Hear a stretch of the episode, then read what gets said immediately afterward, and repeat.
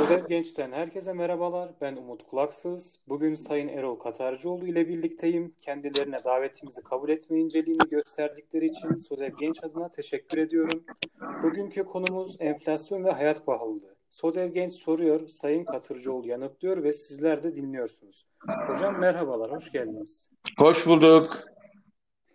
Nasılsınız hocam? İyiyim vallahi yorgun.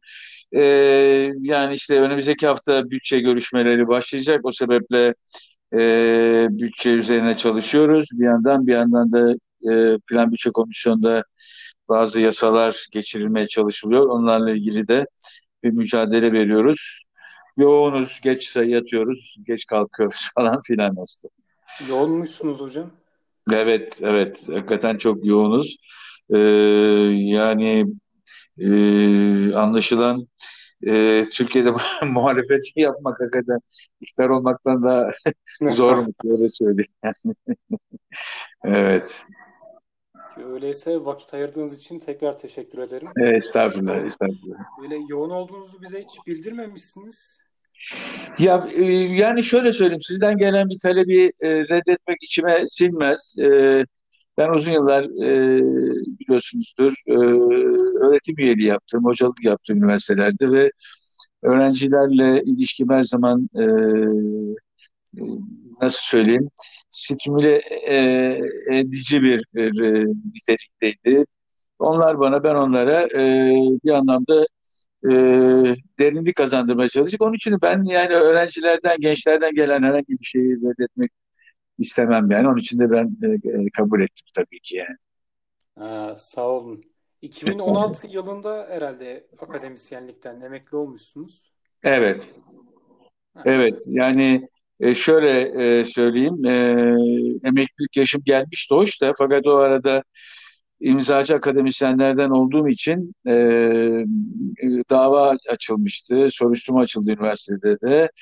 E, KYK listesine alınacağımı öğrenince ben emekliliğimi istedim. Benimle birlikte İbrahim Kaboğlu ve e, Büşra Ersanlı gibi e, 7-8 arkadaşımız daha vardı. E, profesör olmuş ve yaşı emekliye gelmiş olan e, hepimiz karar verdik. Birlikte emekli olduk.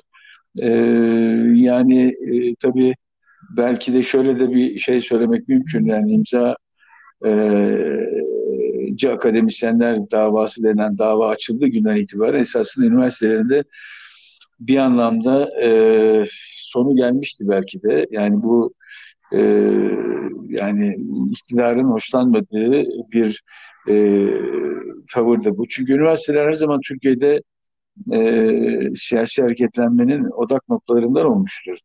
E, bunun da e, ayrı bir yorumu e, vardı.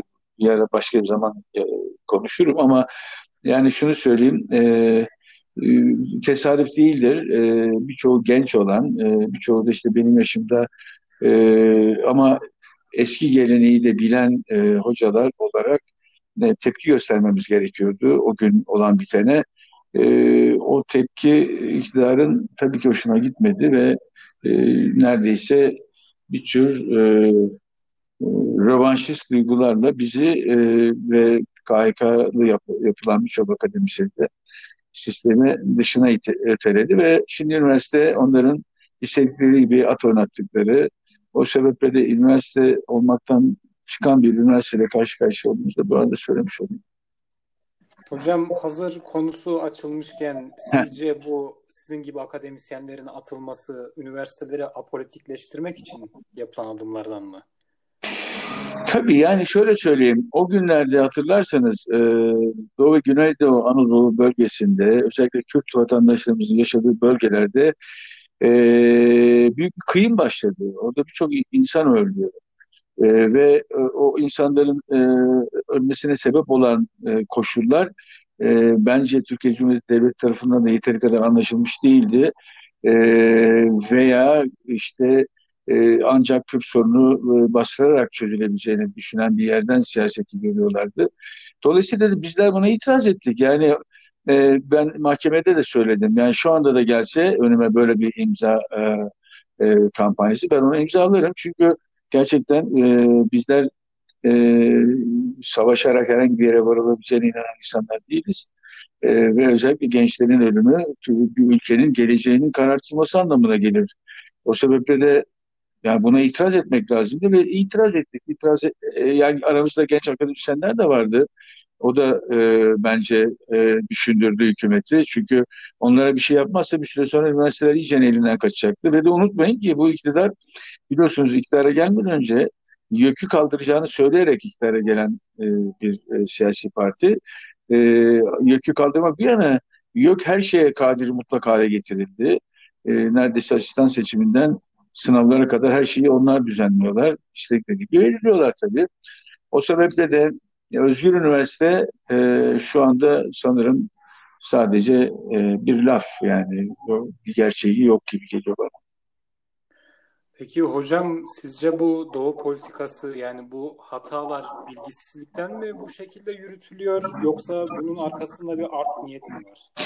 Ya bakın şöyle bir şey söyleyeyim. 2015 seçimlerinde iktidar biliyorsunuz Halkların Demokratik Partisi'nin ısrarlı çabalarıyla seni başkan yaptırmayacağız lafıyla e, gerçekleşmiş olan bir e, seçimdi ve hakikaten iktidarı iktidardan düşürdük. E, ondan sonra olanlar yani e, Ceylanpınar'da iki tane polisin öldürülmesiyle başlayan olaylar e, öyle bir yere vardı ki sahiden sayılarını bilmediğimiz kadar insan öldü. Şimdi e, biz diyoruz ki mesela bugünlerde özellikle e, önergeler veriyoruz parlamentoda. E, şu tesadüf mü?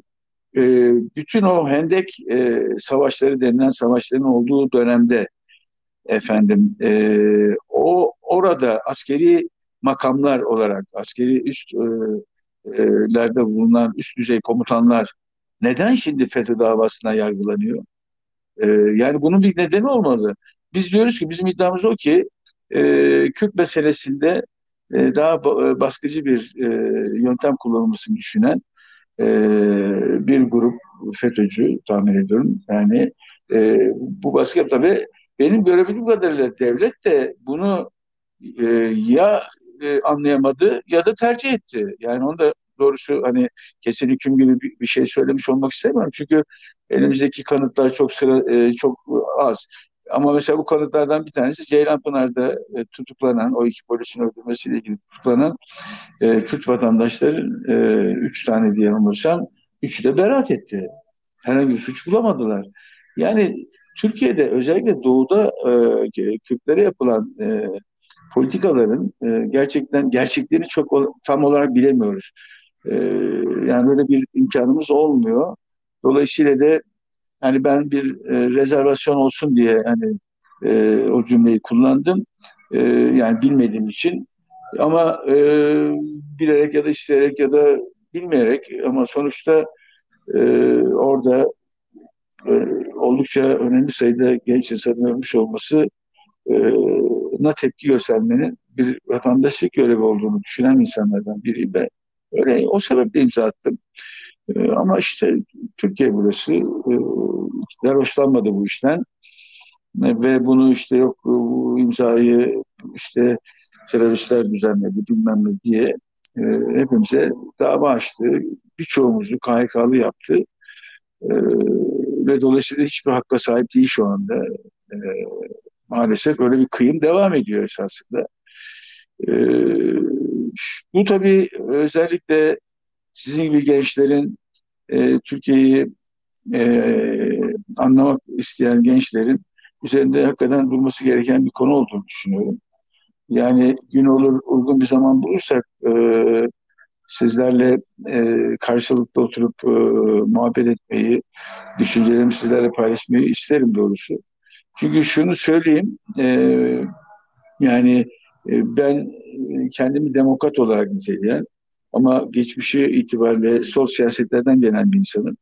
E, demokrat dememin sebebi de gerçekten de mesela e, e, Adalet ve Kalkınma Partisi'nin iktidara gelmeden önceki söylemlerine mesela başörtüsüyle ilgili olarak destek vermiş kişilerden biriyim ben de.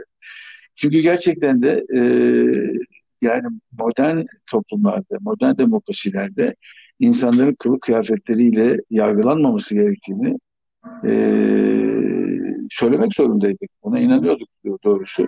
Ama o kadrolardan böyle bir şey çıkacağını tabii ki e, bizim hayal edemememiz gibi aslında kendi içlerinde de bunu hayal edemediler ve biliyorsunuz e, çok e, kişi e, AK Parti siyasetinin dışına düştü. Bugün iki partide örgütlenmeye çalışıyorlar. Onun dışında benim bildiğim birçok eski AK Partili aydın, e, bilim adamı, e, gazeteci e, büyük bir hayal kırıklığı içinde şu andaki iktidarda iktidarın yaptıklarından dolayı ki bu da aslında şunu söylüyor.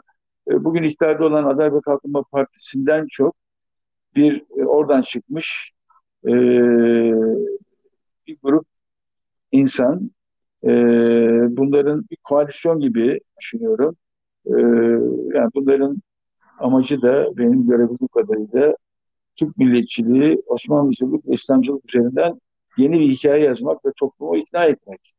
Ellerinde de bir sürü imkan var biliyorsunuz. E, dolayısıyla kavgamız bu. Yani biz de öyle bir dünyanın yani İslamcı, Osmanlı Türkçü bir dünyanın Türkiye toplumsal yapısına uymadığını, e, yüzyıllık tarihimize ters düştüğünü, e, dolayısıyla da bizim e, izlememiz gereken yol e, demokrasi yoludur. E, ülkemizdeki demokrasinin e, yükseltilmesine yönelik çabalardır. E, bizim e, e, arzu ettiğimiz yol. Dolayısıyla da e, sol evinde içinde olduğunu düşündüğüm bir yol bu. Yani e, birçok e, farklı siyasi grubun da e, özünde bu şimdi söylediklerimi paylaşacağını düşünerek söylüyorum. E, aynı yolda yürümemiz lazım. E, çünkü karşımızda gerçekten de e, özgürlük, adalet ve demokrasi gibi kavramlara oldukça yabancı bir grup insan ülkeyi yönetiyor şu anda. Yani ve e, bunu da üstelik e, yani ellerindeki medya tekeliyle istedikleri gibi toplumu da etkilemeye çalışıyorlar ve belli ölçüde başarılı, başarılı oluyorlar. Çok konuştuk galiba değil mi?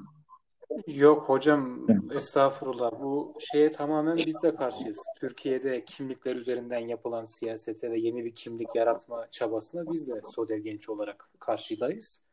Biliyorum. İsterseniz şeye geri dönelim. E, konumuza geri dönelim. Tamam. Ben ilk soru size sorayım. Tamam. Şimdi ilk sorumuz enflasyon nedir? Faiz ile enflasyon arasındaki ilişki nedir? Yani pozitif midir, negatif midir? Bir sebep-sonuç ilişkisi mi vardır? Tüm bunların ışığında Merkez Bankası Para Politikası Kurulu'nun toplantısında alınan faiz arttırma kararı enflasyonu ne yönde etkiler? Şimdi e, bu kadar değil mi? Şimdi bir soru. Evet tamam. hocam ilk soru. Şimdi enflasyon e, esas itibariyle fiyatlar genel düzeyinde sürekli olan artışları deriz. Yani fiyatlar genel düzeyi e, hesap etmeniz lazım ve bu fiyatlar genel düzeyinde sürekli hale gelmiş fiyat artışlarını ima eder enflasyon. Dolayısıyla da mesela bir seferle bir artış e, enflasyonist bir artış sayılmaz. E, fiyatlardaki artış eğiliminin e, devam ediyor olması e, ancak enflasyon olarak tanımlanabilir. E, dolayısıyla da bir kerelik fiyat artışıyla sürekli fiyat artışını ayırmak lazım. Ve enflasyona biz e, enflasyon tanımı e, dediğim gibi e, fiyatlar genel düzeyinin e, sürekli artması olarak e, değerlendirilmesi lazım. Şimdi enflasyon nasıl çıkıyor? Tabii ki e, bu çok tartışmalı bir konu. Yani e, faizle ilişkisi, efendim arz ve taleple ilişkisi e, tartışmalı bir konu.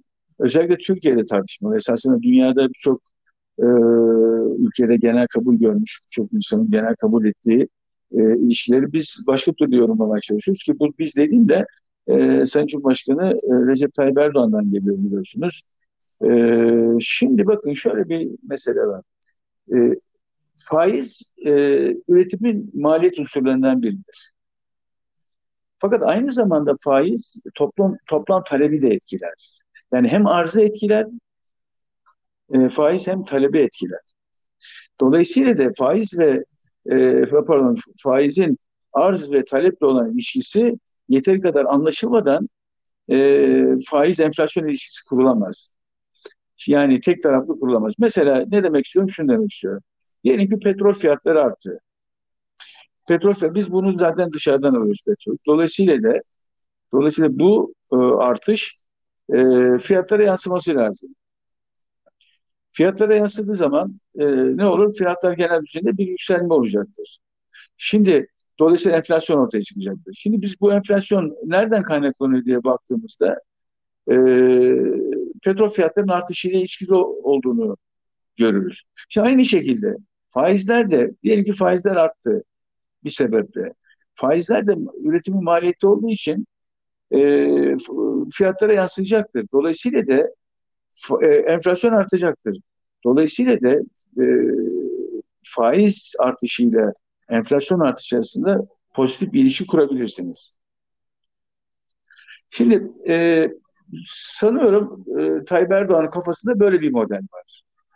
E, fakat öte yandan enflasyon aynı zamanda talebin e, artmasıyla ilgilidir. E, ve eğer talep üretimden daha fazla artarsa fiyatlar genel düzeyde bir yükselme olur. Peki talep neden ve niçin artar diye baktığımızda talebin aynı zamanda faiz hadlerine duyarlı olduğunu görürüz.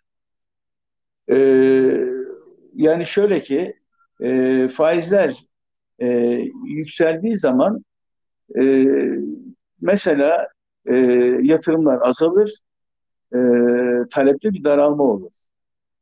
Dolayısıyla da e, e, faizlerin e, artmasıyla enflasyona e, enflasyon arası negatif bir ilişki kurarsınız o zaman. Şimdi dolayısıyla da e, şunu söylemek istiyorum. E, faizin talep yoluyla mı, arz yoluyla mı e, fiyatlar genel düzeyini etkilediği meselesi öncelikli olarak anlaşılması gereken bir mesele. Yani pratikte anlaşılması gereken bir mesele. E, şimdi Türkiye'de e, Merkez Bankası'nı sordum. Merkez Bankası'nın faiz arttırımının etkisi. E, biliyorsunuz faiz arttırmadı bu sefer ama uzun süre e, Cumhurbaşkanı'nın baskısıyla e, hatta Merkez Bankası Başkanı'nı değiştirmeyi dahi göze alan bir tavırla e, faizler üzerinde baskı kurmaya çalıştılar. Bunun için yaptıkları sorusu tabii çok tartışmalı bir soru. Ama kafasındaki şey e, Tayyip Erdoğan veya bize ifade ettiği veya topluma ifade ettiği şey diyor ki faizleri düşük tutarsak efendim e, dolayısıyla da maliyetleri düşük tutmuş oluruz. Dolayısıyla da fiyatlar ve de enflasyon etkilenmez gibi bir ilişki kuruyor.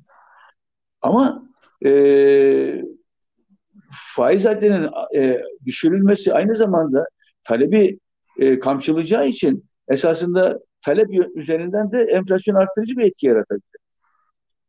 Dolayısıyla Merkez Bankası bu iki durumu değerlendirmesi gereken bir kurumdur esas itibariyle. Yani çünkü bütün görevi fiyatlar genel düzeyin yani enflasyonun e, kontrol altında tutulmasıdır. E, ve o sebeple de elindeki istatistik imkanlarla e, faiz ve e, talep ve arz arasındaki ilişkiyi biliyor ve gözlüyor olması lazım. Peki bu tür bir kararı verebilsin. Şimdi ne oldu? E, son zamanlarda e, pandemiyle ilgili olarak e, ortaya çıkan bir parasal geliştirme oldu. Bunu nasıl yaptı Merkez Bankası? Merkez Bankası özel sektörden e, hisse senedi, devlet iş borçlanma senetleri istediğimiz e, senetleri alarak e, onlara e, para e, e, etti. Bunun için yaptı. E, bunu yapmasının sebebi daha fazla kredi vermelerini sağlamak bankaların. Niçin? Çünkü talep düşmüştü. Talep düştüğü için üretim de yapılamıyordu bir tarafıyla. Dolayısıyla da Merkez Bankası, pardon, evet Merkez Bankası e, faizleri düşürerek ve de parasal genişlemeye e, yol açarak e, kredi imkanlarının artırılmasına yönelik bir çaba içine. Şimdi kredilerin e, artması iyi bir şey. Fakat gördüler ki bir süre sonra esasında ta, istedikleri gibi krediler artmıyor. Niye artmıyor? Çünkü bankalar e, artan likiditelerini başka türlü değerlendiriyorlar. Yani ne yapıyorlar? Ee, yani sadece bankalar değil tabii yani parası olanlar ve o likitlenen yararlananlar ya e, altına yöneldiler ya dolara yöneldiler ya borsaya yöneldiler. Böylelikle Türkiye'de e, altın e, talebi e, e, müthiş arttı. E, aynı zamanda dolar tutma e, talebi arttı ve e, dolayısıyla da bu başka tür bir krize yani e, e, Türk lirasının değer kaybetmesine yol açan bir etki üretti. Şimdi bunu te, bunu te, bunu kontrol altına almak için bir aktif gibi bir şey bir tebliğ çıkardılar ve bu tebliğle bankaların e, elindeki kitleyi, rezerv parayı e, doğrudan böyle kredilere yöneltmeye zorladılar ve belli ölçüde de yöneldi belki diyebiliriz. Fakat e, arkadaşlar şöyle bir durum var. İnsanlar zaten e, daha yüksek faizlerle aldıkları e, kredileri şimdi daha düşük faizlerle aldılar ve dolayısıyla da alınan krediler önceki borçlara gitti çoğu, ço çoğu şekilde baktığımızda. Dolayısıyla da e, burada hükümet arzu ettiği neticeyi alamadığını gördü.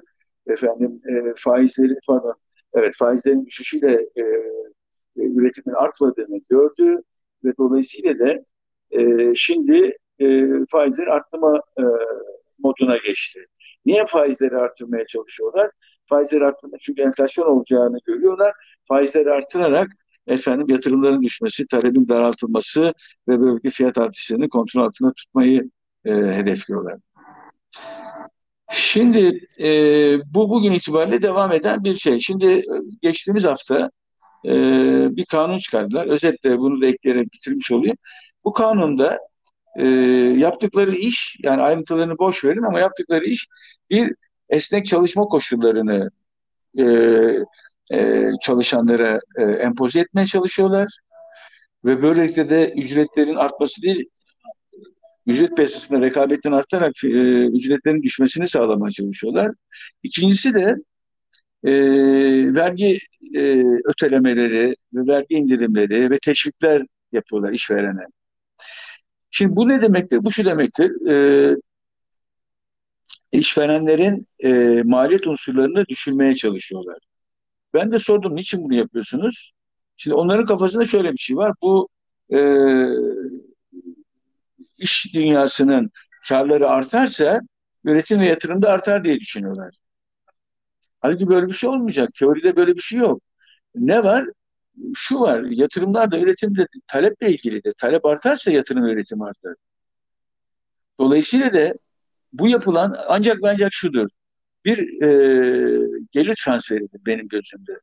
Yani indirilen vergiler bizim ödediğimiz vergiler sonuç olarak veya ödenmesi gereken vergiler ve bizim kamu hizmetlerini kullanmak için kullanmamız gereken, bize harcanması gereken vergiler. Ne oluyor bunlar? Doğrudan doğruya işverenin karlılığını arttıran bir unsur oluyor. İşverenin o artan karlılığını yatırıma dönüştür dönüştürmeyeceğini bilmiyoruz. Böyle bir şey yok, e, ortam yok Türkiye'de. Dolayısıyla da e, enflasyonu önlemeye yönelik Merkez Bankası politikaları e, e, faizleri arttırarak e, enflasyonu kontrol altına almaya çalışırken esasında e, yaptığı iş zengini daha zengin, fakiri daha fakir hale getiren bir iştir. E, bunları söylüyoruz. Bunu e, teorik düzeyde tartışmaya hazır olduğunu söylüyoruz ama doğrusu böyle bir tartışmaya kim, onla, o taraftan kimse e, yanaşmıyor. Şimdilik ben burada not alayım mı? Nasıl yani? Yani hocam? bitireyim mi devam edeyim mi? Ha ben bir özetlemeye çalışayım bir Peki. dinleyici olarak. İsterseniz hata Tamam. görürseniz siz uyarın sonra Tamam. devam edersiniz. Yani diyorsunuz ki faiz talep üzerinde etkisi olan bir ekonomik hı. araçtır. Merkez Bankası faizi arz üzerinde bir etki olarak kullanmaya çalıştı. Bu fiyaskoyla sonuçlandı. Şu an fikir değiştirip tekrar faizi talebi arttırmak için kullanmaya çalıştıklarındaysa Türk ekonomisi bu şekilde davranmayıp altın ve dövize Bir tek şey var. Ee, şöyle ikinci hamlede faizleri yükseltirken yapmak istedikleri şey aslında talebi biraz daraltmak. Ee, çünkü e, faizleri arttırarak e, tüketici harcamalarını biraz azaltmak istiyorlar. E, bunun sebebi de enflasyonist e, çünkü üretim aynı şekilde artmadığı için enflasyona sebep olacağını düşünerek e, faizleri arttırmak e, zorunda kaldılar. Bunu da eklemek e, ekleme yapayım bir demin söylerken unuttum. Son olarak yani geçen gün e, biliyorsunuz e, beklentilerin aksine faizi sabit tuttu. Faiz sabit tuttu ama bu politika faiz dediğimiz faizi sabit tuttu. Fiili olarak baktığımızda gecelik dediğimiz yani ihtiyacı olan bankaların Merkez Bankası'ndan gecelik e, bilançolarını düzelt, düzeltmek için ihtiyaç duydukları parayı alırken daha yüksek faiz talep ediyorlar. Dolayısıyla da aslında e, mış gibi yapıyorlar bir tarafıyla. Yani faizleri arttırmamış gibi yapıyorlar ama aslında artırıyorlar. Evet. Bir de hocam şey demiştiniz, esnek çalışma Evet. saatlerinden bahsetmiştiniz. Tüm bu sürecin faturasını, iş gücünü daha da ucuzlaştırarak o işçi kesimi mi yıkmaya Kesinlikle. Yani önümüzdeki günlerde göreceksiniz. Mesela bir örnek vereyim. Bir kanun maddesi şu. Şimdi bizde biliyorsunuz e, e, sözleşmeler, işçi ve işveren arasındaki sözleşmeler süresizdir. Neden süresizdir? Çünkü eğer onu kesmeye çalışırsa işveren e, kıdem tazminatı ödemek zorundadır ve diğer e, tazminatları ödemek zorundadır. Şimdi diyorlar ki e, sözleşmeler e, 25 yaş altında ve 50 yaş üstündeki e, çalışanların yani işçilerin sözleşmeleri belirli süreli sözleşmeler olsun diyorlar. Bu ne demek? Şu, şu demek iki seneyi aşmamak kaydıyla diyorlar. E, ben gidiyorum bir iş adamına diyorum ki ben size çalışmak istiyorum. İhtiyacınız var mı? Benim de ihtiyacım var. Sözleşme yapalım. Bir sene adam bana diyor ki bir sene çalışırsan şu kadar e, para veririm. Ben de tamam diyorum. Ama tamam dediğin zaman bu süreli iş akdinde e, kıdem tazminatı söz konusu olmuyor.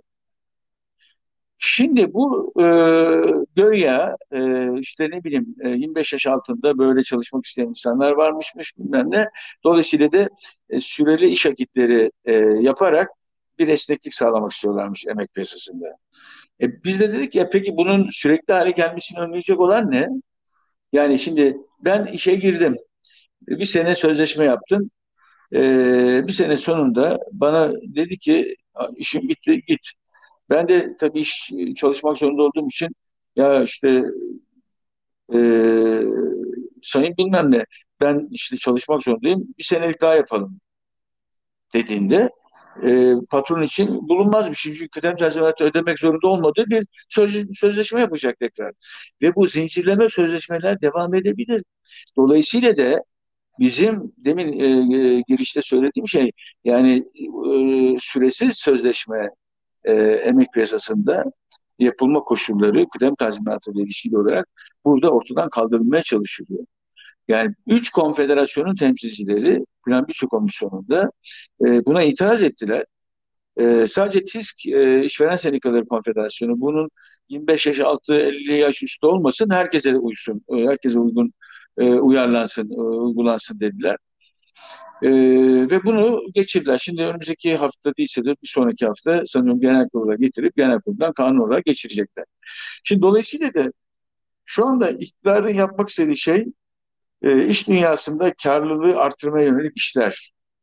Niye böyle? Çünkü bu pandemi e, e, krizi ki e, bizim yaşadığımız ekonomik krizin üzerine geldi.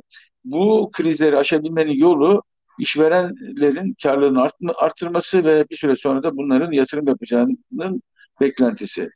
Ee, bu yanlış bir politika tercihi. Çünkü demin de ifade ettiğim gibi işverenlerin karlılığının artması mutlaka mutlaka onların üretime devam etmesi ve yeni yatırımlar yapması anlamına gelmeyecektir. Çünkü üretim ve yatırım talep varsa vardır. Talep yoksa e, bu söz konusu olmayacaktır. Türkiye'nin şu anda içinde bulunduğu durum yani e, bakmayın siz e, 9.9 küçüldük falan diyorlar ama mesela Batı dünyada Amerika'nın kullandığı teknikleri kullansa da bu e, daralmayı ölçmek üzere e, bu daralmanın %30 civarında olduğunu görecek, görecekler. Tabii böyle bir şey yapmazlar, yapmıyorlar da. Yani Türkiye ekonomisi e, gelmiş geçmiş yıllara baktığımızda en derin krizini yaşıyor esasında. E, dolayısıyla da böyle bir toplumda talep daralması son derece doğal bir durum. Yani insanlar e, gerçekten işini kaybettiler, e, efendim gelir düzeyleri düştü, e, çalışma şartları yok vesaire. Bunlardan baktığımız zaman çalışan kesimlerin özellikle e, gelirlerin düştüğünü görüyoruz. E, harcamalar dediğimiz şey çalışan kesimlerin talebiyle oluşuyor. Zenginlerin talebiyle değil. Zenginler daha az harcarlar, daha fazla tasarruf ederler. Fakirler ise Tam aksine daha fazla harcalar, daha az tasarruf ederler. Dolayısıyla da e, herhangi bir ülkede talebin e, e, artması doğrudan doğruya çalışan kesimlerin gelirlerin artmasıyla ilgili. Nitekim ben bu tartışmada şunu önerdim. Siz e, emek piyasasını esnekleştirerek efendim fiyatların yani ücretlerin düşmesine yönelik politikalarınızı tam aksini yapmanız lazım. Yani ne yapmanız lazım? Aksine çalı, e, işini kaybetmiş insanlara, yoksul insanlara e, para transferi yapmamız lazım. Gelir transferi yapmamız lazım ki talep artsın. Talep artarsa ancak üretim ve yatırım artar. Dedim ama hani bizim dediklerimiz tabii kale alınmadığı için e, kanun öyle geçti. Yani hocam şunu diyebilir miyiz? Biz bu krizden çıkmak için hükümetin yürüttüğü politikayı takip edip kazanılmış çalışma haklarımızı kaybetsek dahi biz bu krizden Asla. yine çıkamayacağız değil mi? Yine sermayeler kesimin Asla. Talep artışı Asla. olmadan. Çünkü yani bakın şöyle bir şey var. Dediğim gibi karşılık konuşsak daha zamanımız da uygun olursa daha iyi konuşulabilir ama neyse ileride yaparız onu. Şimdi bakın dünyada bu özellikle 2008 krizinden sonra bütün iktisatçılar bu krizde krizin nedenlerini anlayamadıklarından dolayı bir kere e, utanmış durumdalar.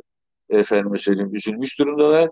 İkincisi de ne yapılması gerektiğiyle ilgili olarak da ellerinde çok fazla bir teorik, teorik zemin olmadığını gördüler. Çünkü bugüne kadarki bütün e, işte işte Keynesyen, ne, ne, neoklasik, işte ne neoliberal politikalar değil mi? Bütün bu politikalar esas itibariyle ulus devlet düşünülerek organize olmuş olan yani e, oluşturulmuş olan e, modeller. E, fakat e, kriz e, ulusları aşan bir kriz yani küresel bir kriz. Dolayısıyla da küresel krizle nasıl baş etmek gerektiğiyle ilgili olarak yeteri kadar e, e, iktisat dünyasının bilgisi yok. Şimdi bu, bu tabii 2008'de yaşanan ve hissedilen bu sorun üzerinden epey zaman geçti ve birçok iktisatçı yeni şeyler söylüyor vesaire. Şimdi son olarak gelinen noktada genel kabul görmeye başlayan bir fikir şu ülkelerin gelir dağılımı bozuklukları gerek ülke içinde gerek ülkeler arasındaki e, gelir dağılım bozuklukları esasında kapitalizm yaşadığı en önemli e, kapitalizm yarattığı en önemli sorun. Dolayısıyla da bu sorunu aşmadan herhangi bir şekilde e, rahatlaması mümkün değil dünyanın. Bu da bu da esasında sosyalist fikirlere, Marx'tan kaynaklanan fikirlere büyük ölçüde destek veren bir gelişme bir tarafıyla bakarsanız. Mesela geçenlerde e, Davos'u kuran e, kişilerden biri e, Dr. Schaub yanlış ifade e, bir Alman yanılmıyorsam veya Amerikalı Alman bilmiyorum. E, aynen bu cümleyi söyledi. Yani dünyada gelir dağılımı bozukluğunu düzeltmeden e, bir istikrarlı bir, bir, bir ekonomik dünyası yaratamayız dedi. Şimdi dolayısıyla da Uzattım belki bu girişi ama şuraya getirmek istiyorum. Ee, bizim e, e, iktidarın şu anda kafası öyle karışık ki yani şöyle söyleyeyim ellerinde hiçbir teori yok. Tamamen parçalı bir teorik zemin var anladığım kadarıyla bir takım kişiler farklı farklı şeyler öneriyorlar. Ee, ve e, sanıyorlar ki eski politikalarla e, bu işin içinden çıkabiliriz gibi geliyorlar ama öyle olma şansı yok bence. O sebeple de yani e, şu anda mesela yapılması gereken çok açık bir şey var. Enflasyonun mücadelede de. Faizleri arttıracaksınız kardeşim. E, talebi kontrol altında tutacaksınız. E, fiyatların artmasını e, engellemek üzere bir yandan. Bir yandan da e, toplumda e, gerçekten dar gelirlerin gelirlerini artırmaya yönelik bir iş yapmanız lazım. Bu ikisini e, birbirine çelişir gibi gözüküyor ama e, bu ikisi esasında e, hem üretimin artmasına ve dolayısıyla da enflasyonist mücadeleye bir etki ve katkı yapacak olan nitelikler olacaktır. Şimdi bunlar e, bunu tam olarak yapamıyorlar çünkü biliyorsunuz İBAN'la başladılar. İBAN numarası isteyerek topluma başladılar ve ondan sonra parasal genişleme diye demin söyledim ama hepsi kredi olarak e, bir genişlemeydi. Yani şunu yapamadılar. E, çalışmayan kesimlere e, transfer harcamalarını arttıran bir şey yapmalar ki dünyada herkes bu, pandemiyle mücadelede böyle bir transfer desteği verdi toplumlarına. E, işini kaybetmiş olan insanların e, hayatlarını sürdürebilmek için gereken e, mal ve hizmetleri alabilecekleri bir gelir düzeyini sağlamaya çalıştılar. Bizde böyle bir şey olmadı. Dolayısıyla da bizde olan şey e, demin de söylediğim gibi e, tamamen e, işverenlerin karını artıran etkiler üreten e, bir mesele. Bunun ötesinde bunun böyle olduğunu da nereden görebilirsiniz biliyor musunuz? Bakın şeye, e, borsaya. Borsa rekor üzerine rekor kırıyor. Ne demektir borsada rekor üzerine rekor kırması? Varlık fiyatları üstelik de mal ve hizmetlerin fiyatlarından daha hızlı bir şekilde varlık fiyatları e, artıyor. Bu ne demektir? Varlığı olanların ellerindeki değerler daha fazla artıyor demektir. Yani zaten de öyle olmuştur. Yani dolayısıyla da e, beklenti olarak e, bu iktidarın bu politikalarıyla bir şey olmayacağını bilmemiz lazım. E, ve tabii e, e, asıl e, önemlisi muhalefetin e, karşı bir hegemonya kurmak üzere e, bir öneride bulunması lazım ki o konular e, konumuz dışında olduğu için girmiyorum ama o konularda maalesef sorunlu e, partiler arasında muhalefet partiler arasında böyle bir diyalog maalesef kurulamıyor.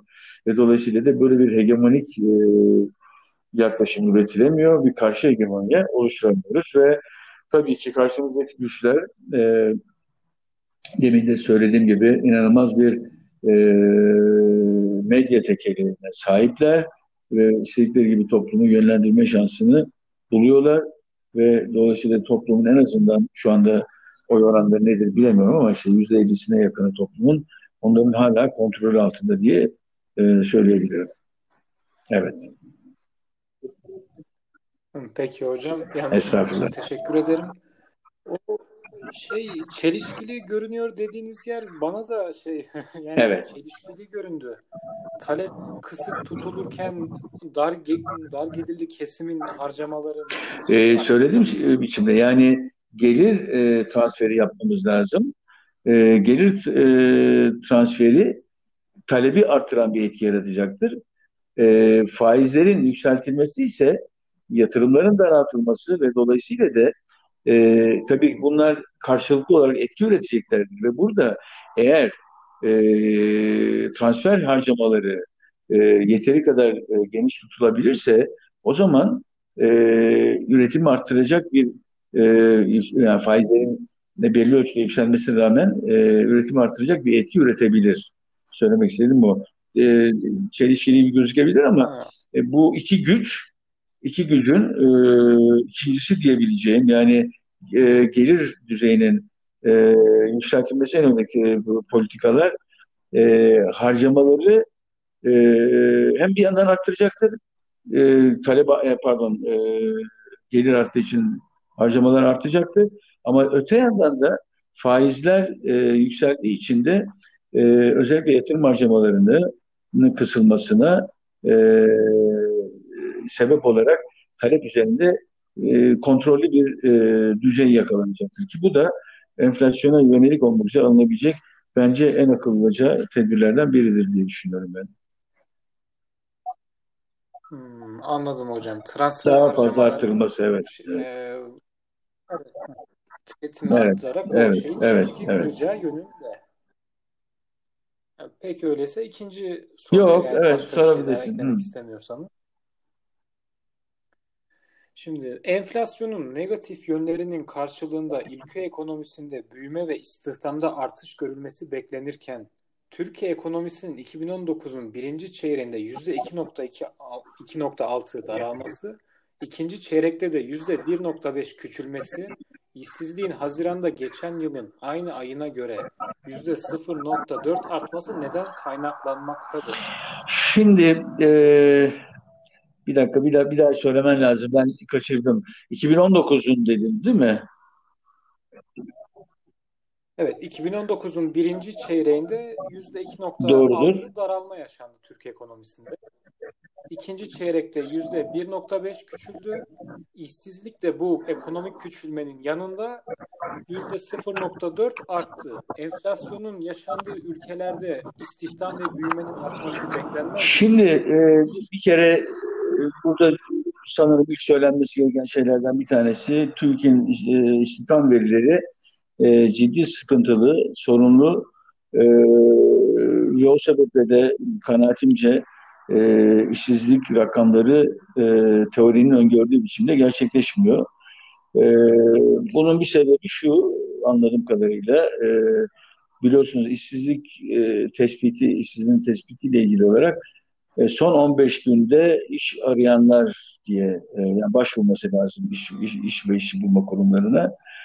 Ya şimdi eğer siz aramış aramış iş bulamamışsanız bir daha yani niye başvuruyorsunuz? E, başvurmadığınız zaman e, işsiz listesine girmiyorsunuz. Abi işsizsiniz siz. Dolayısıyla da e, ekonomik küçülme tabii ki işsizlikle birlikte e, yürüyen bir süreçtir. E, dolayısıyla da Türkiye'de gerçek işsizliğin e, diskin çalışmalarının gösterdiği e, şey 10 milyon civarında işsiz olduğu.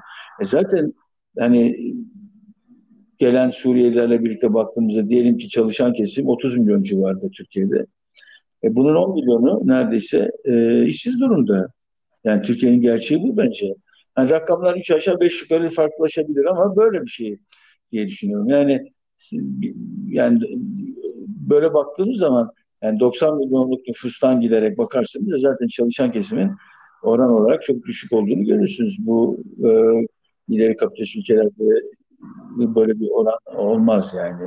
Maalesef bizde öyle çalışan kesim e, ki bunun da sebepleri var tabii ki. Yani e, tarım ve sanayi arasındaki dengenin e, hala oluşturulamamış olmasının getirdiği sebepler var ama her neyse oralara girmedim ama sonuç olarak e,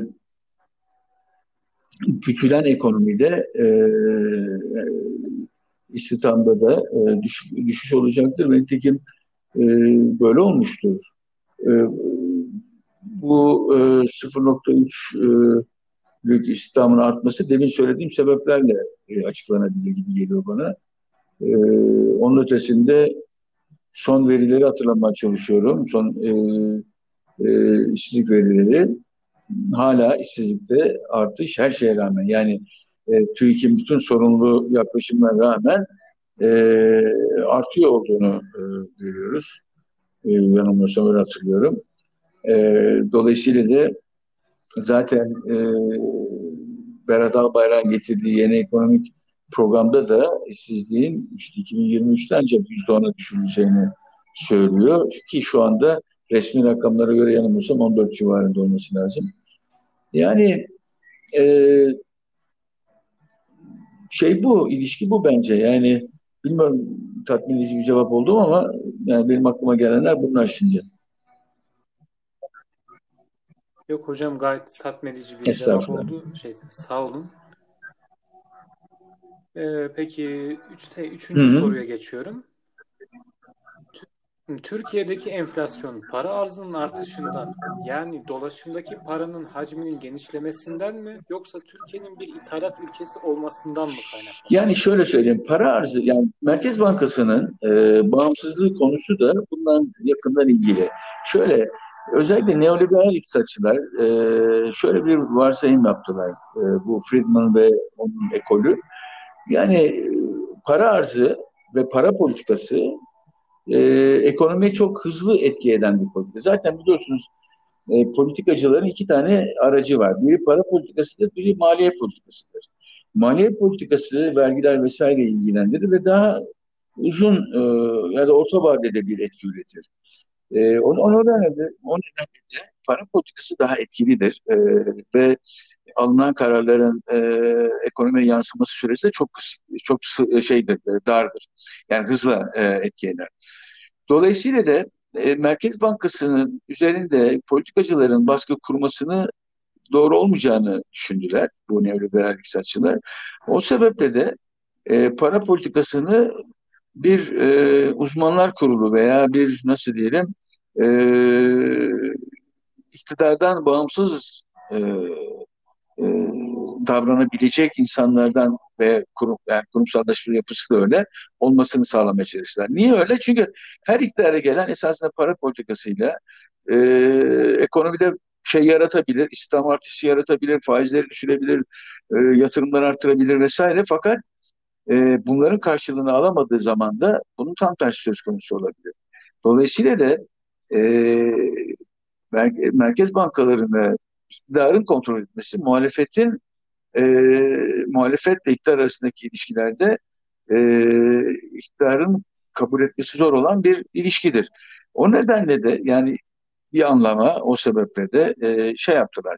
E, para, Merkez Bankası'nı bütün para kurulu haline getirdiler ve e, teknik bir e, e, kurum olmasını istediler ve bütün e, fonksiyonu da diyebilirim ki esas fonksiyonu da e, fiyatlar genel düzeyini yani enflasyonu kontrol altında tutulması. Şimdi e, bir dakika soru, sorun neydi? E, ha, evet. Türkiye'deki evet. Şimdi enflasyon... Türkiye'de Ha. ben hiçbir zaman hiçbir kurumun bağımsız olduğu kanaatinde değilim zaten. Yani bundan önce de öyleydi. Yani e, bazı e, Merkez Bankası Bank e, e, Merkez Bankası başkanları e, daha e, iktidar karşısında dik durabilmiş olanları vardır belki ama genellikle iktidarın baskısı altındadır ve bu özellikle Tayyip Erdoğan yönetiminde çok bariz hale geldi biliyorsunuz ve e, sonunda e, bir anlamda diğer başka kurumlar gibi Merkez Bankası da neredeyse hani Cumhurbaşkanı'na bağlanmış gibi oldu.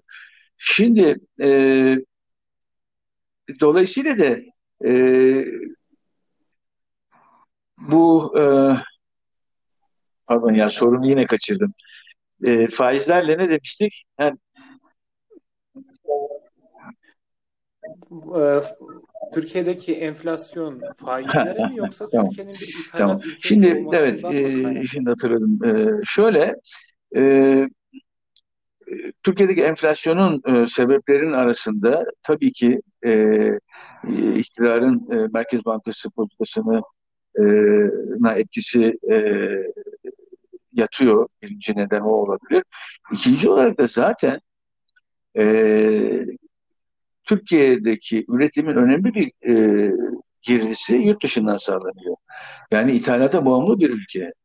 E, ithalata bağımlı olduğunuz zaman e, konuya döviz girmesi lazım. E, çünkü ithalatı dövizle yapıyorsunuz. Dövizin girmesi doğrudan doğruya e, faizlerle ilgili hale geliyor. Yani bir an için düşünün hiç böyle olmasaydı, yani hiç ithalat söz yani ithalatla ilgili bir sıkıntımız olmasaydı ya da ithalat olmasaydı, ülke ihtiyacı olanı üretseydi, o zaman e, Merkez Bankası politikalarının fa, e, enflasyonla ilişkisi e, olurdu ama e, döviz kurlarıyla doğrudan bir ilişkisi olması gerekmezdi. O sebeple, evet yani Ha, o tamam. sebeple de Evet e, faizlerin ne olduğu e, ithalata ne ölçüde e, bağımlı olduğunuza göre biçim kazanıyor. Bir başka bir şey daha söyleyeyim. E, şöyle e, Türkiye'nin e, üretim yapısının ithalata bağımlılığından bahsettik. E, onun da ötesinde e, Merkez Bankası'nın e, faizlerle ilgili e, politikası e, bizim özellikle e, yapısal olarak e, kendi yatırımlarımızı karşılama gücümüz olmadığı için yani yeteri kadar tasarrufumuzun olmamasından dolayı e, bir anlamda e, faizlerle tasarruf arasındaki ilişkiyi kontrol etmesi lazım. Yani e, yüksek faizler ancak yüksek tasarruf e, imkanını sağlayabilir ve öylelikle e, yatırımların e, artması sağlanabilir vesaire. Şimdi burada eğer sizin e, tasarruflarınız yeteri kadar mesela şöyle söyleyeyim size siz yüzde yedi büyümek istiyorsunuz fakat yüzde yedi büyümek için gerekli tasarruflara sahip değilsiniz. Ne yapacaksınız? E, yapacağınız şey yurt dışından e, dış tasarruf dediğimiz yani başka ülkelerin yaptığı tasarrufları ülkeye çek. Bunu nasıl çekeceksiniz? Bunu kurumsal olarak çekmeniz mümkün ama her şeyden önce gelecek olan sermayenin bir arbitraj geliri elde etmesi lazım. Tabii arbitraj geliri piyasa arasında iki piyasa arasındaki farklılıkla ilgili. Fakat onun da ötesinde bir gelir olması. Çünkü dünyada birçok vazgeçim ülke var, birçok e, sermaye e, ihtiyacı olan ülke var. Dolayısıyla da bizim faizlerimizin ne olacağı yurt dışından tasarrufun e, ne kadar geleceğini büyük ölçüde bağlı. E, bu da ne ölçüde ithalat yapacağımızı belirliyor. Dolayısıyla ne ölçüde büyüyeceğimizi pardon bir Hmm, o şeye tekrar E, yani benzer bir şekilde geri dönmüş olduk. E, tartıştığımız dolayısıyla da e, benim görebildiğim kadarıyla e, Türkiye'nin bu e,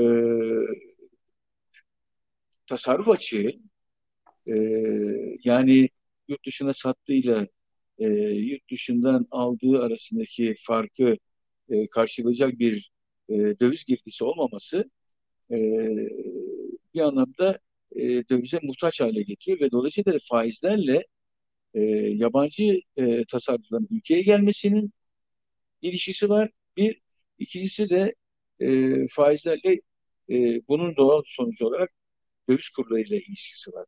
O sebeple de e, yani biz eğer e,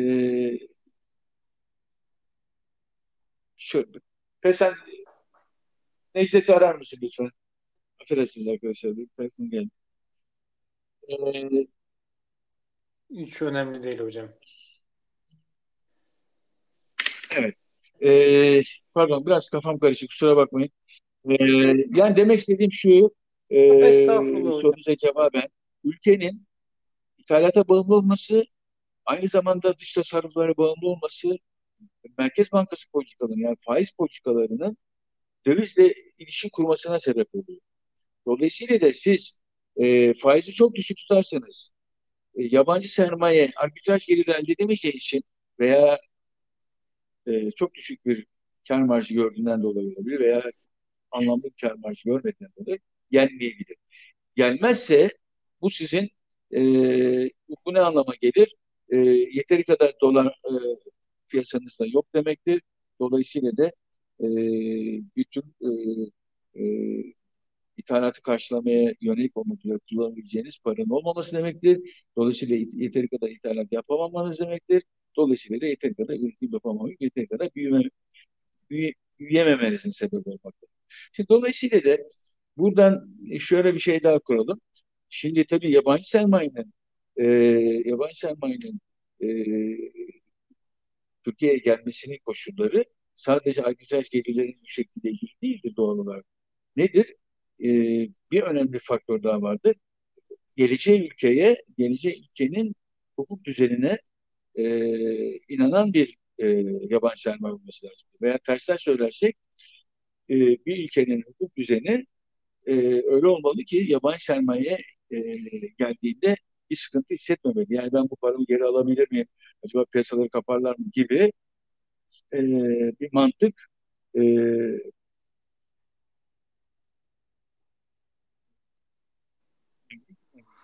Peki hocam tüm bu hususta Bizde Türk halkının ne oluyor? kendisinin zaten E, bir kere anladığım kadarıyla e, Adalet ve Kalkınma Partisi hükümeti e, hiçbir şekilde Batı'nın e, bu sermaye sağlayacak olan fonlarına güven vermiyor.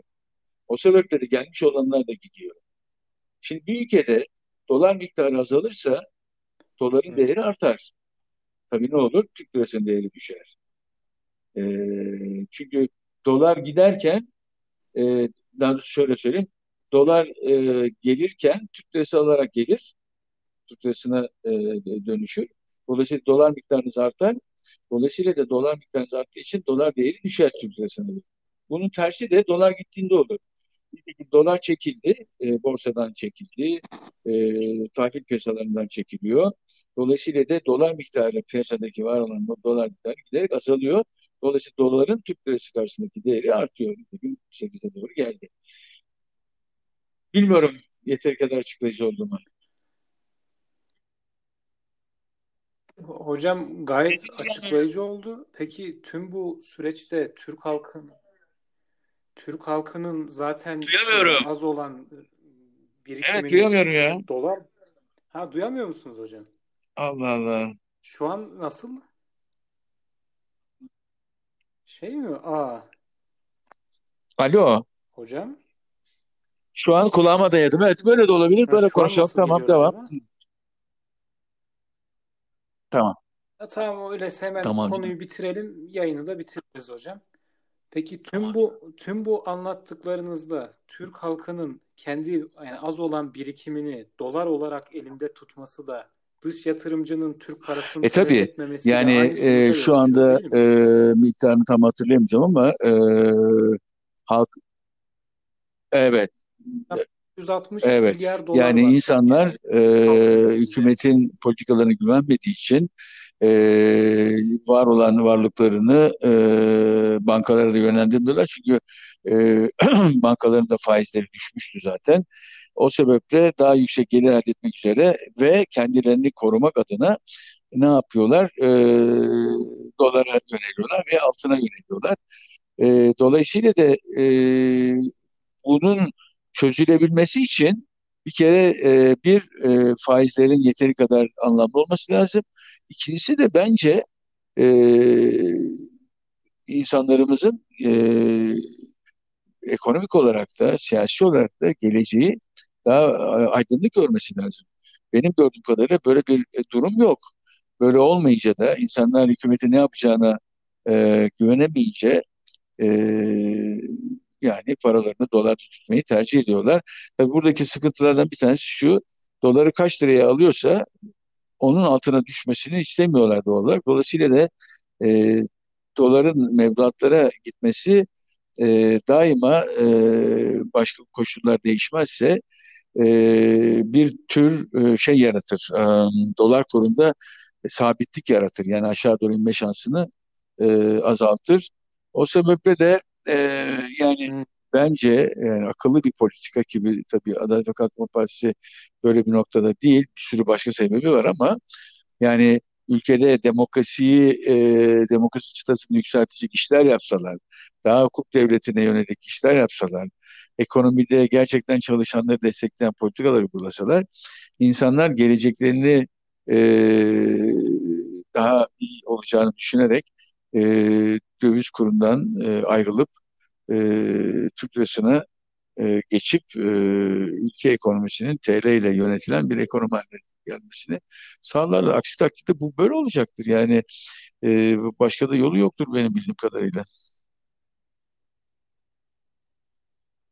Estağfurullah. Peki hocam Estağfurullah. çok teşekkür ederiz Estağfurullah. sorularımı Yani bu e, dediğim gibi bu konuşmanın e, ötesinde e, bir uygun zaman bulursanız e, beni de davet ederseniz daha yakın sohbet etmek isterim. Tamam. Tamam. İnşallah hocam. Bizim de yani gayet memnuniyet Tamam. duyarız bizimle Tamam canım. daha fazla vakit İyi harcarsanız. günler. Çok selamlar, sevgiler. İyi günler dilerim. Hoşça kalın. Teşekkürler. Sağ olun. Hoşça kalın. Sağ olun.